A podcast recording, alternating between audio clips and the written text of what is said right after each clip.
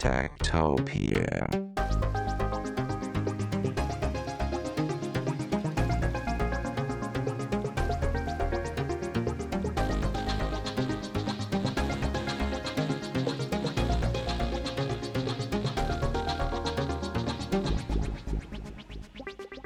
Techtopia. Tektopia er en podcast om mennesker og deres teknologi, udgivet af Ingeniørforeningen Ida i samarbejde med Teknologiens Mediehus og støttet af Ida Forsikring, DK Hostmaster og Messecenter Hernings konferencer, EUT, HI og Automatikmessen. Mit navn er Henrik Føns, og det er mig, der bestemmer i Tektopia. Techtopia.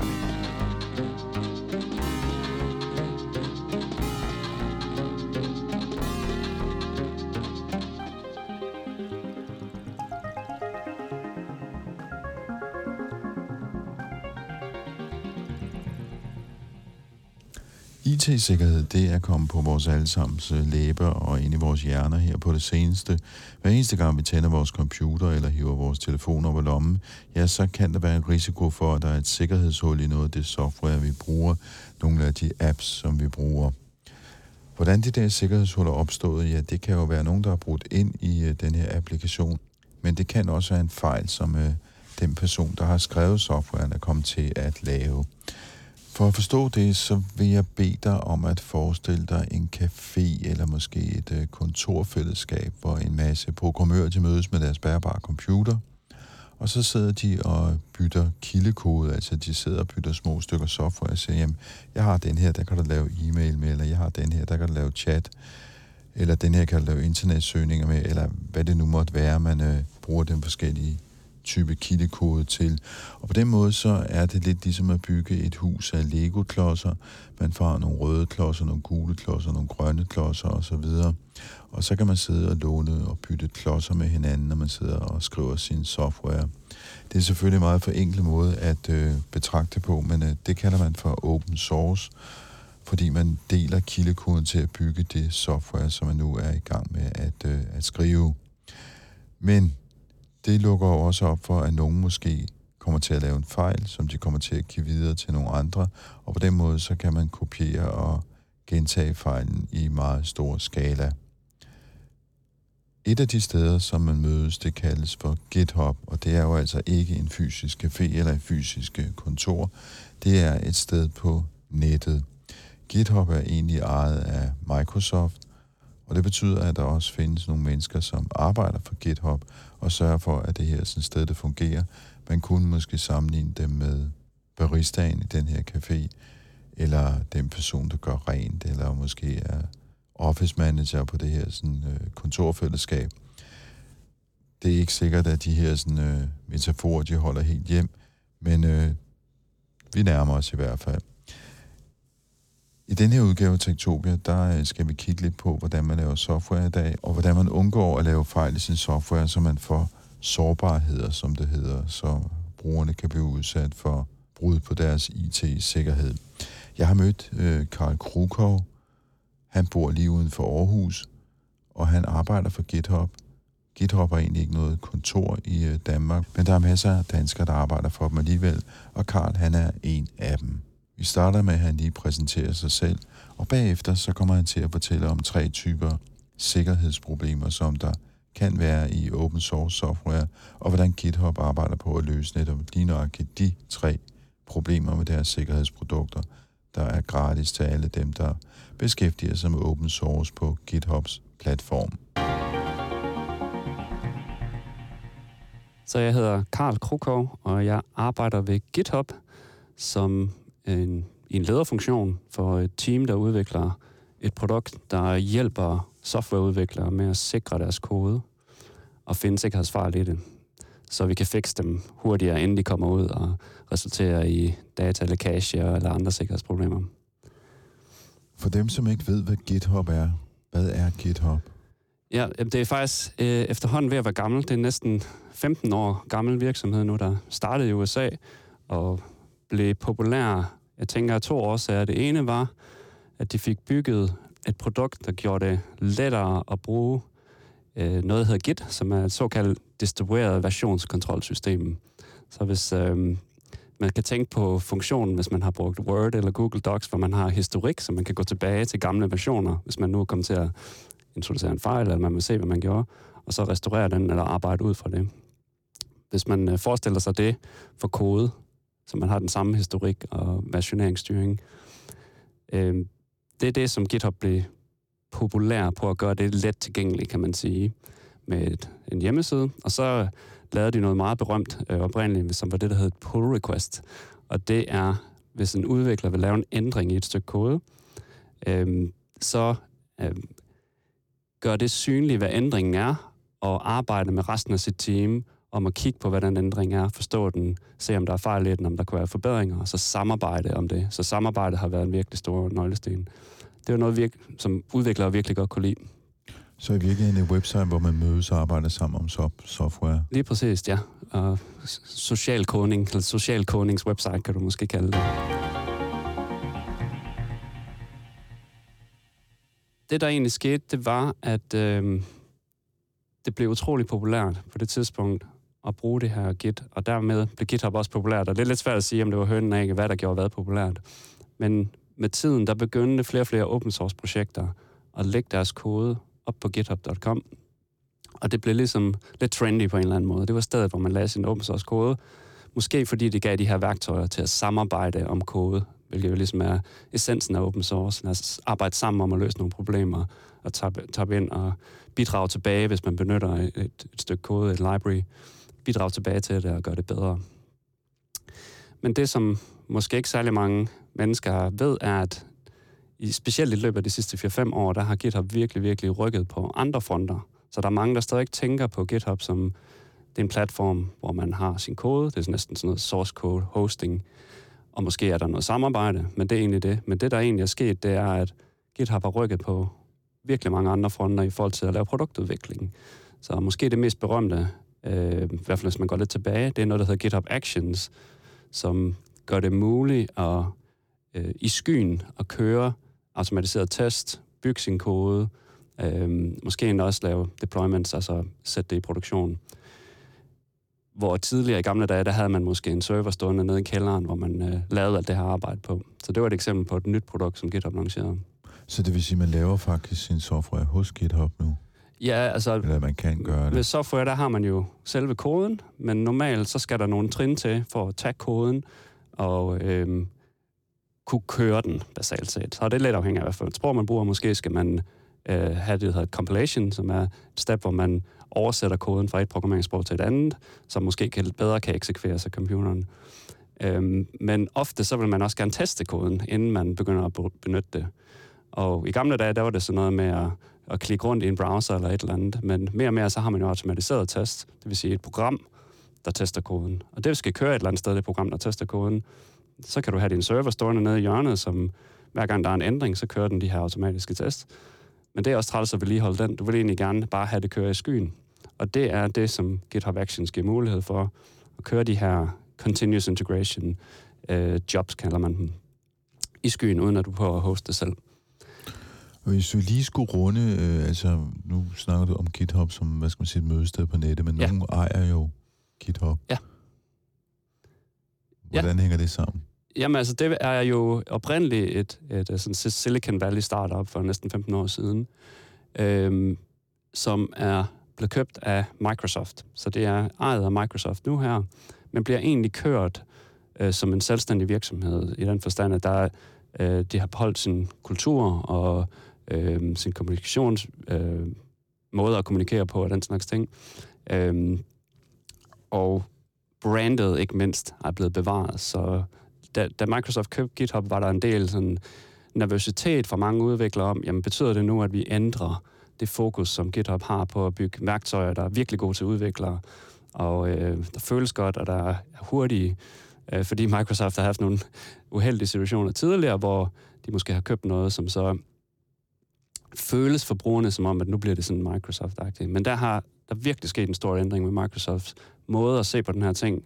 Så de er både med LinkedIn og med GitHub har de holdt, øh, bevaret brandet, bevaret øh, kulturen i virksomhederne, og, og det har virkelig været positivt modtaget blandt, øh, blandt udviklere og folk generelt.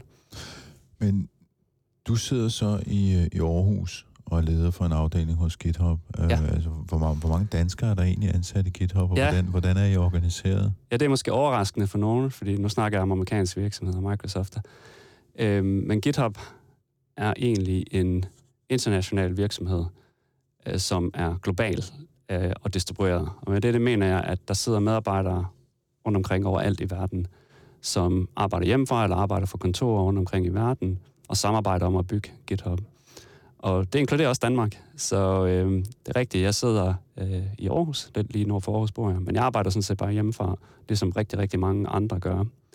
Øh, men vi har nu kontorer øh, både i Aarhus og i København, hvor der sidder folk, som arbejder på det her øh, kodesikkerhedsprodukt, som, øh, som jeg snakkede om. Øhm, så det er, det er super fedt at have danske kolleger og se en dansk indflydelse på sådan et stort øh, produkt.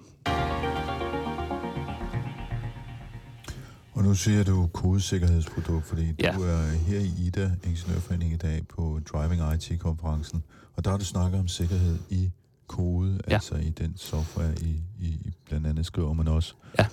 Hvordan oversætter man til dansk uh, usikkerheder? Det, det hedder det vel egentlig ikke, vel? Øh, man kan sige sårbarheder, Sårbarheder, eller ja. problemer, måske sikkerhedsproblemer, ja. der kan være i, i kode. Hvad var det, du fortalte? Hvad, hvad, er det for en, hvad er det for en trussel, I arbejder med, og hvordan øh, angriber I den, når man så må sige? Ja, og det sikkerhed er et super komplekst område, og der, der, der er mange elementer, alt fra øh, fysisk sikkerhed til, er der, er der sikret adgang til bygningen osv. Øhm, men de elementer af sikkerhed, som vi fokuserer på, det er det, du kunne kalde applikationssikkerhed. Det vil sige, vi har et softwareudviklingsteam, som bygger et eller andet softwareprodukt. Hvordan sørger du for, at der ikke er sikkerhedshuller i det produkt, du bygger, i den software, du skriver?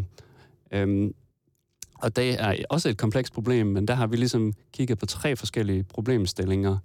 Det ene er, er der sikkerhedsfejl i den kode, som udviklerne skriver?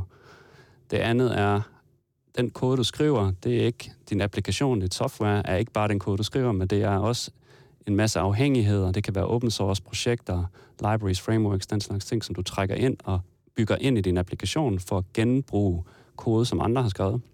Øh, Hvis vi lige skal Ja. sætte et billede på det, hvis vi nu kan man tænke det i Lego-klodser. Ja. Du bygger noget, så bruger du, du bygger noget røde Lego-klodser, Ja. men så låner du nogle blå, nogle gule, nogle grønne og nogle andre. Det Det, er, det det, der er afhængighederne. Det er helt rigtigt. Det er en god, godt billede på det. Ja. Så du er ved at bygge noget, men øh, hvis du skal bygge et hus, så kan det være, at du faktisk kan tage alle murene, som øh, øh, klodser, der er sat sammen og bygget, og så sætte dem op og kombinere dem, og så kan du accelerere, hvor hurtigt du får bygget dit hus. Så skal du måske skræddersy dem lidt. Men, øh, men ja, genbrug af kode og byggesten, det er, det er virkelig noget, der er populært, og noget, der accelererer, hvor lang tid det tager at bygge software.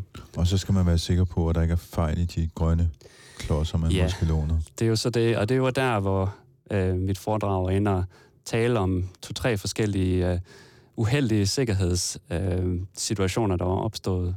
Men vi skulle lige have den tredje, før du havde... Det er rigtigt.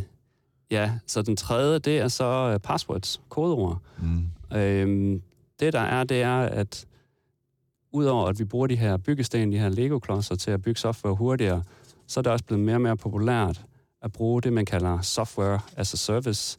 Det vil sige, hvis jeg har brug for at sende i mit program, det har brug for at skulle sende nogle e-mails, jamen skal jeg så til at bygge et program, der kan sende e-mails? Eller kan jeg egentlig bare bruge en service provider, der har skrevet funktionaliteten til at sende en e-mail, og så kan jeg bede dem om at gøre det på vegne af mig. Det kalder man at bruge software as a service. For at gøre det, så skal jeg have en, selvfølgelig betalt for at bruge den service, og så skal jeg have en konto, så, hvor jeg connecter med den. Der skal jeg bruge et kodeord, eller det man nogle gange kalder en API-token, for at bede den service provider om at sende e-mailen på vegne af mig. Min kode skal have den token, fordi det er min kode, det er mit program, der beder service provideren om at sende e-mailen. Hvordan får jeg den ind i mit program? Jamen, det letteste, jeg kan gøre, det er jo bare at skrive det password direkte ind i min kildekode. Problemet er med det, at hvis nogen får fat i kildekoden, så har de så også mit password. Åh, oh, det kan så blive problemer, fordi så kan de så få adgang til andet noget af det infrastruktur, jeg bruger. Så det er, det er et andet type af sikkerhedsproblem, som, øh, som er faktisk en af de mest ofte forekommende. Hvis vi lige skulle tage overskriftform til tre, det er...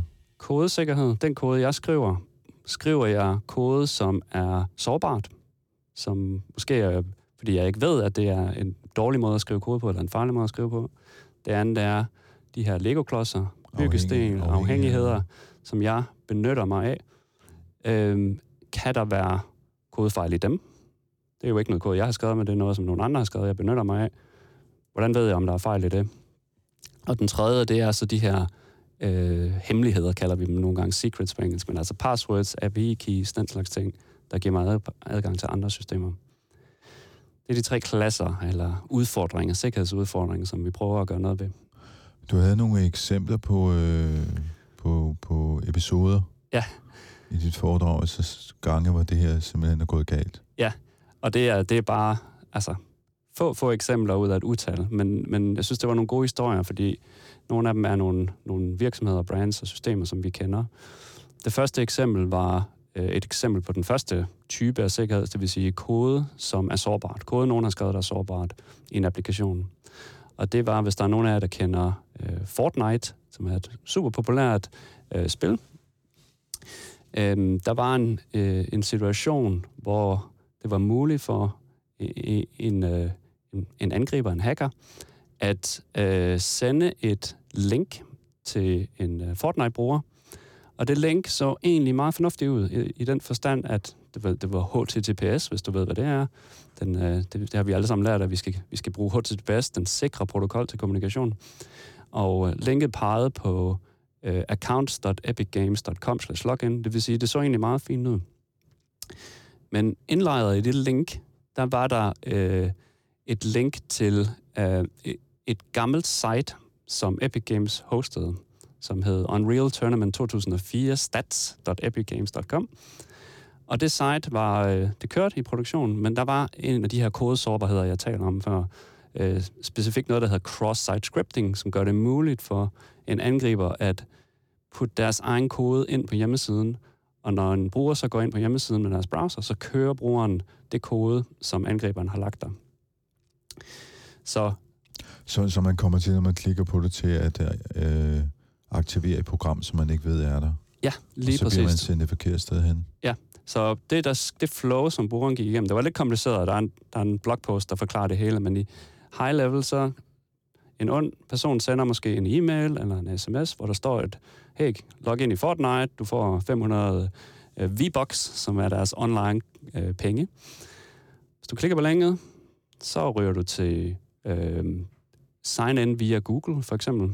Du ved, Det er mange sites, der har det her nu her, hvor man kan signe ind via noget andet. Så går du ind på Google. Når Google er færdig med at signe ind, så bliver du sendt tilbage til et link. Og det link, i stedet for at sende dig til Epic Games hovedside, så sendte det til det her sårbare site, hvor der så var noget af hackerens kode, som havde adgang til den information, som Google har sendt videre. Og det gjorde dem i stand til at øh, logge ind på vegne af den bruger, der havde klikket på linket og stjæle deres informationer, øh, købe de her V-Box, eller måske endda øh, se deres chatbeskeder og den slags ting. Der. Ikke noget, man har lyst til at have sin søn til at opleve. Eller, Dybest eller set øh, overtage deres identitet i spillet. Nemlig, lige præcis, ja. ja. Og det skyldtes så, at der var noget usikker kode på det her site, som kørte, men ikke rigtig blev aktivt udviklet. Så havde du et afhængighedseksempel.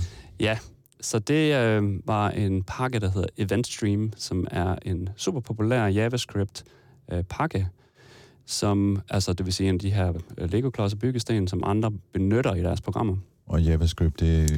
JavaScript er måske verdens mest populære øh, programmeringssprog. Øh, kører i alle browser, men bliver også mere og mere brugt til andre ting, som øh, server-side-applikationer, altså website-udvikling og sådan en slags ting. Øhm,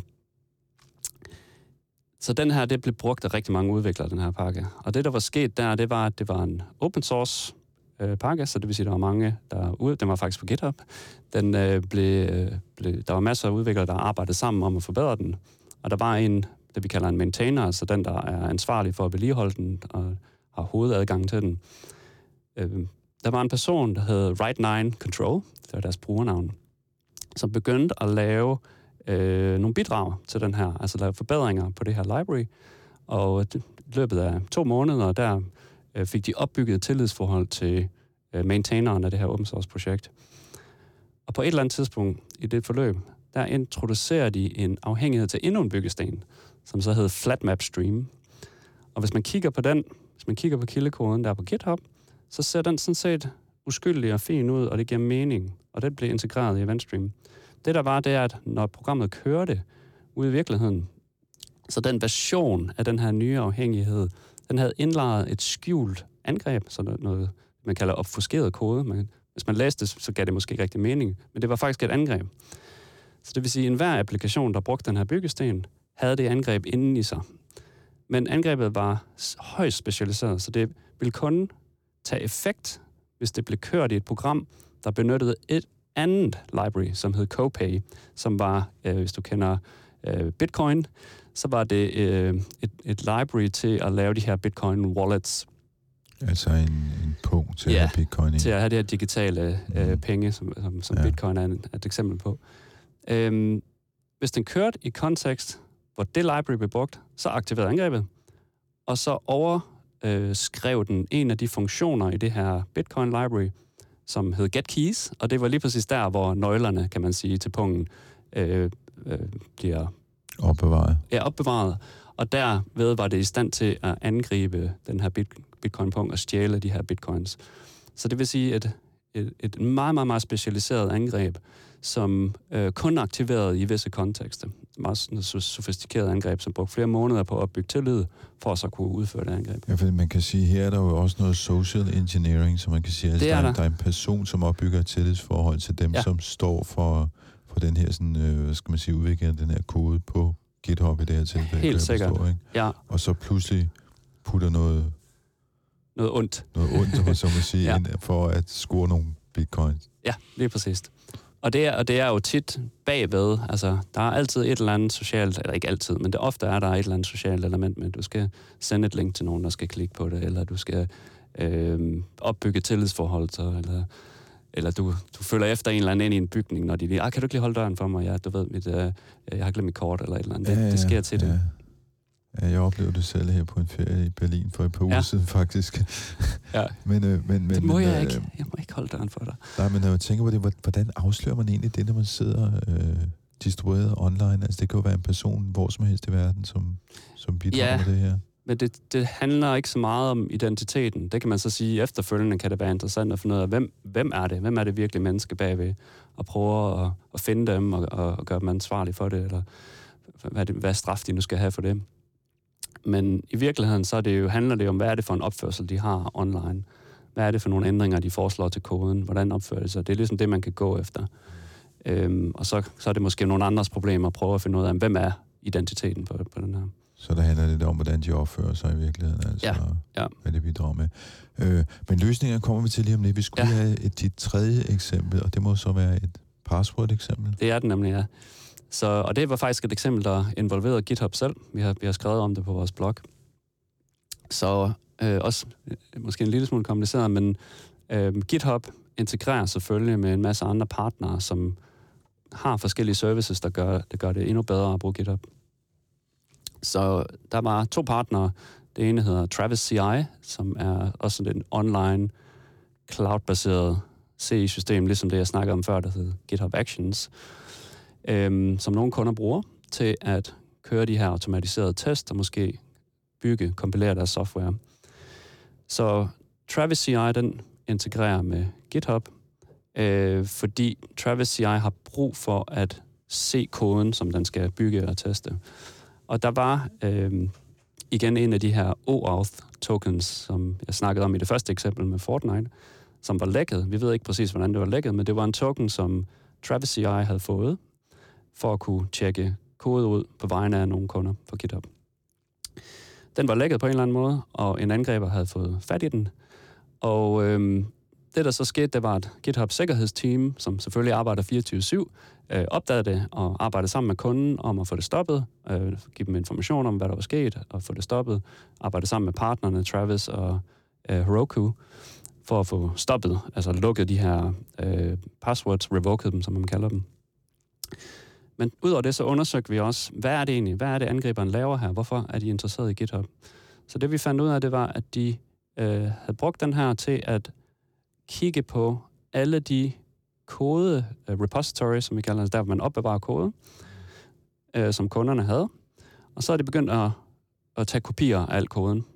Og så tænker man, hvorfor Hvad, hvorfor gider de at tage risikoen for at udføre det her angreb, bruge tiden på at prøve at gennemføre det, bare for at se, hvordan koden ser ud? Det vi tror, det er, at de har let efter passwords og andre af de her secrets, som man bruger til, for eksempel igen, som jeg snakkede om før, integrere med en service provider, der kan sende e-mail på mig og dig. Det vil sige, de bruger egentlig koden til at finde passwords, som så giver adgang til andre interessante systemer. Det kalder man nogle gange pivot, så de, de laver et pivot fra et angrebsområde til et andet. Øhm, og det er nemlig den tredje type af sikkerhedsproblemer, som er, hvordan undgår vi, at de her hemmeligheder, secrets, passwords, API-tokens, de ender op med at stå i koden. Fordi hvis de gør det, så er enhver, der har adgang til koden, får også adgang til de her passwords. Så det er så den tredje sikkerhedsudfordring. Og hvad gør I så for at løse de her sådan, tre typer sikkerhedsudfordringer? Ja, altså, GitHub gør øh, mange forskellige ting, øh, men vi har bygget en produktportefølje, kan du kalde det, altså en, en række produkter, som hjælper med at løse hver af de her tre problemer. Så øh, sådan kort fortalt, så er der sådan set et produkt til hver af de tre problemstillinger, jeg talte om. Øh, der er noget, der hedder Secret Scanning, som øh, scanner udviklernes kode for at se, er der nogle passwords, er der nogle credentials, og så fortæller de øh, privat selvfølgelig, øh, hey, vi har fundet et kodeord i, i din kode i den her lokation, og den scanner selvfølgelig ikke bare koden, som den ser ud nu, men hele historikken. Du kan huske, vi snakkede om, at man vil gerne kunne gå tilbage i versioner. Hvis der nogensinde på et eller andet tidspunkt har været en secret i koden, så opdager vi det og fortæller dig om det.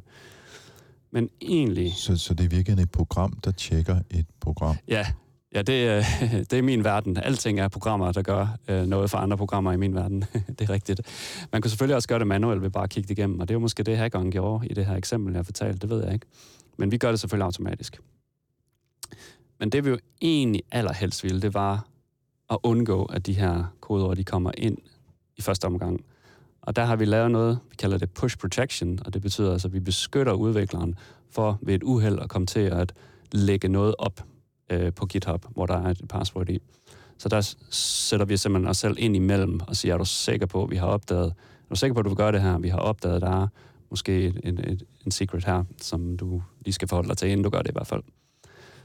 Så det var secret scanning.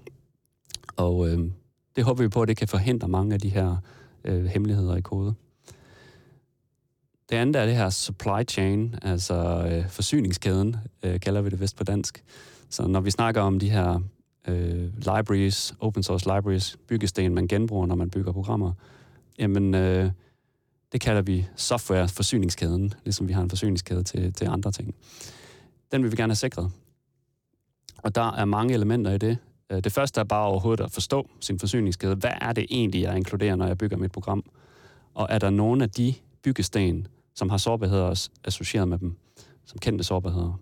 Så det gør øh, vores, vores system her, det er, at den viser dig, okay, her er dine afhængigheder, her er de kendte sårbarheder, og så kan du så gøre noget ved det.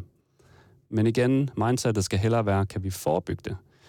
Så derfor har vi noget, der hedder dependency review, som betyder, at hvis en udvikler vil ændre forsyningskæden, altså ændre de byggesten, vi bruger, så fortæller den, jeg kan se, at du er ved at introducere den her nye byggeklods.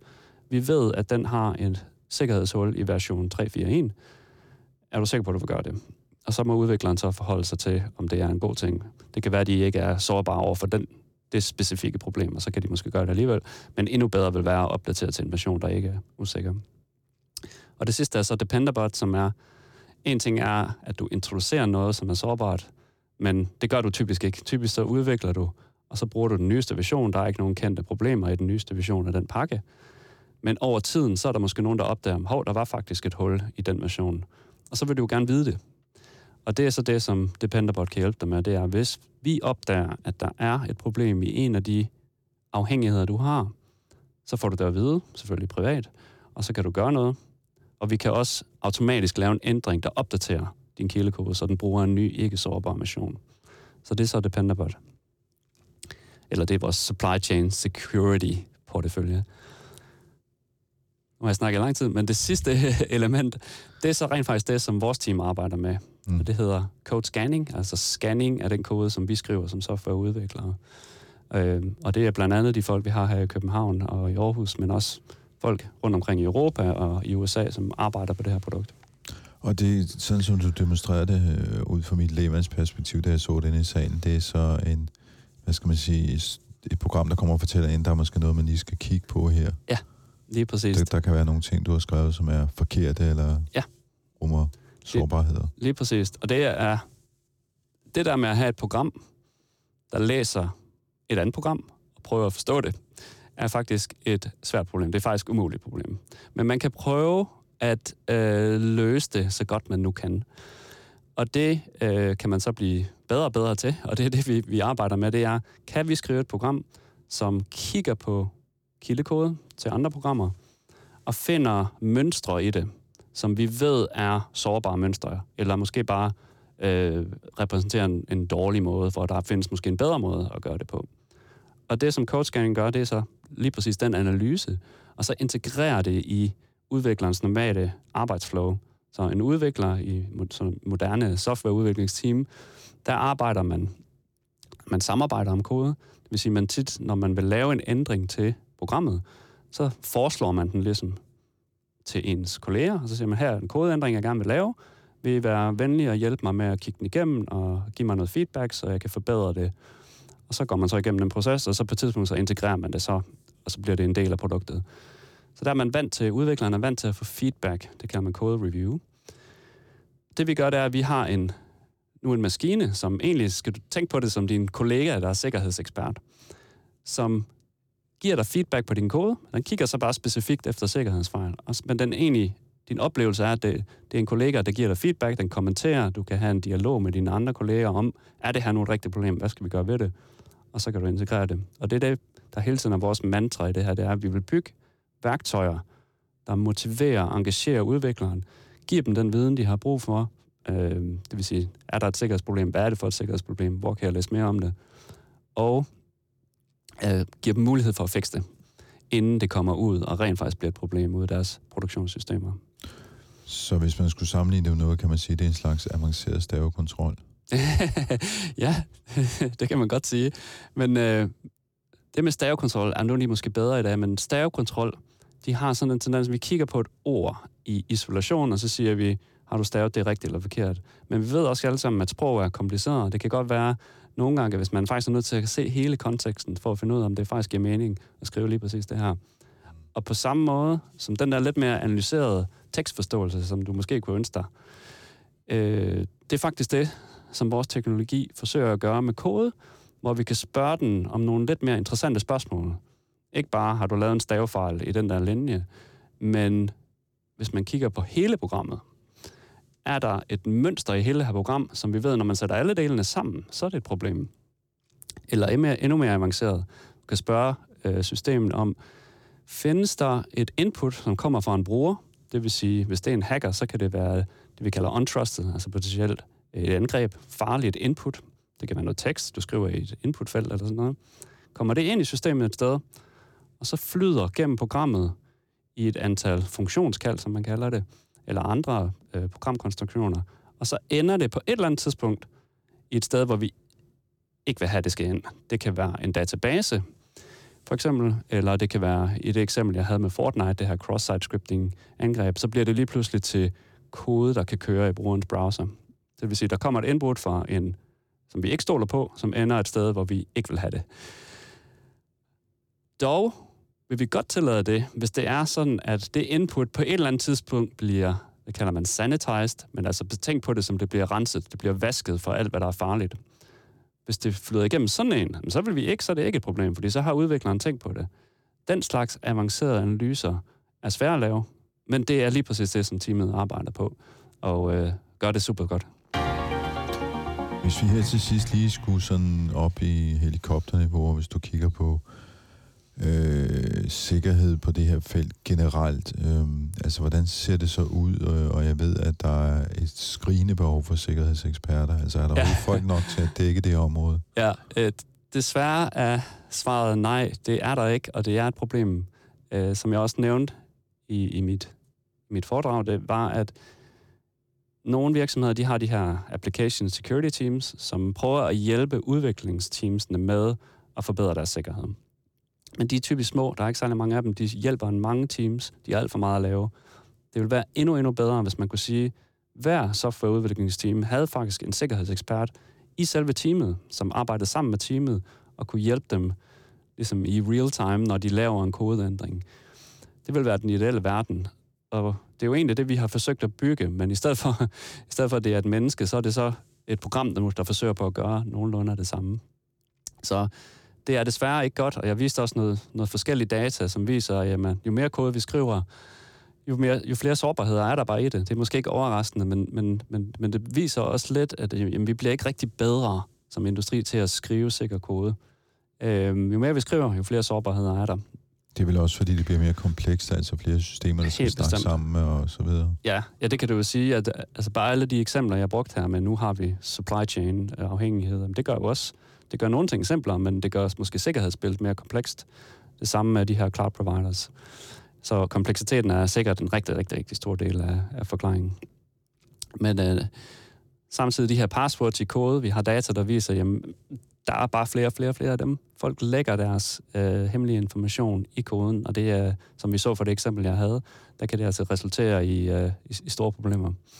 Så øh, det er derfor, at, at vi bygger de her produkter for at hjælpe udviklere med at blive bedre til det, så vi kan sikre software.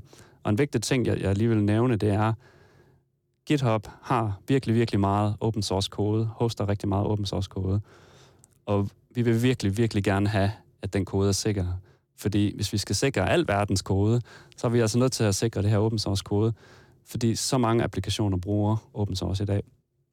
Og derfor de her produkter, jeg snakker om, dem har vi gjort gratis for alle open source øh, produkter, der ligger på de her public repos, altså offentligt tilgængelige kode. Så vi kan hjælpe udviklerne, kan bare trykke på en knap og komme i gang med at bruge de her sikkerhedsprodukter, så det kan hjælpe dem med at, gøre deres kode mere sikkerhed. Og det håber vi, der er rigtig mange, der vil. Så hvis du har et open source projekt derude, så tjek lige ud GitHub Advanced Security, så du kan slå det til og give os feedback, og, og forhåbentlig kan det hjælpe dig med at sikre din kode. Så øhm, det er en del af motivationen, og der er super meget interesse i det her, også blandt virksomheder.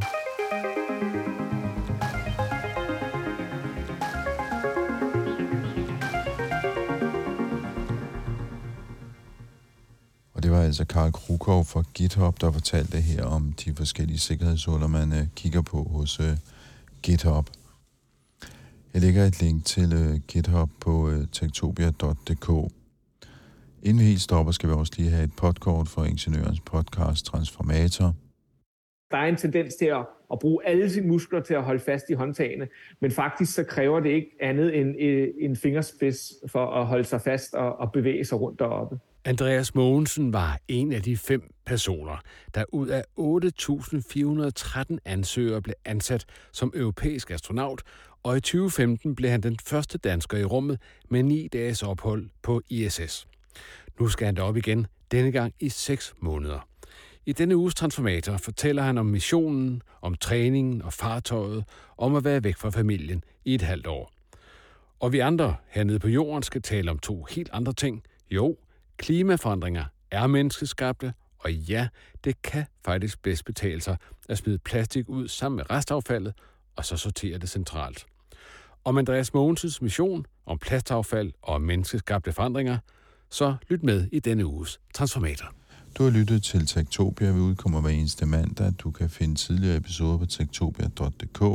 Du kan følge os på øh, Twitter og Instagram, der hedder vi snabelag tektopia.dk. Du kan deltage i øh, teknologidebatten i vores Facebook-gruppe. Den hedder Tektopia Backstage. Og du kan også øh, abonnere på Tektopia i din foretrukne podcast-app.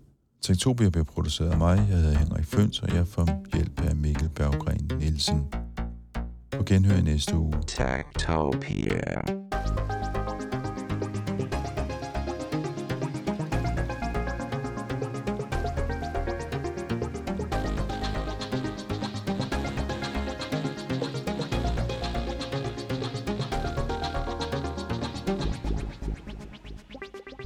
Tektopia er en podcast om mennesker og deres teknologi, udgivet af Ingeniørforeningen IDA i samarbejde med Teknologiens Mediehus og støttet af IDA Forsikring, DK Hostmaster og Messecenter Hernings konferencer, EUT, HI og Automatikmessen. Mit navn er Henrik Føns, og det er mig, der bestemmer i Tektopia. Tektopia.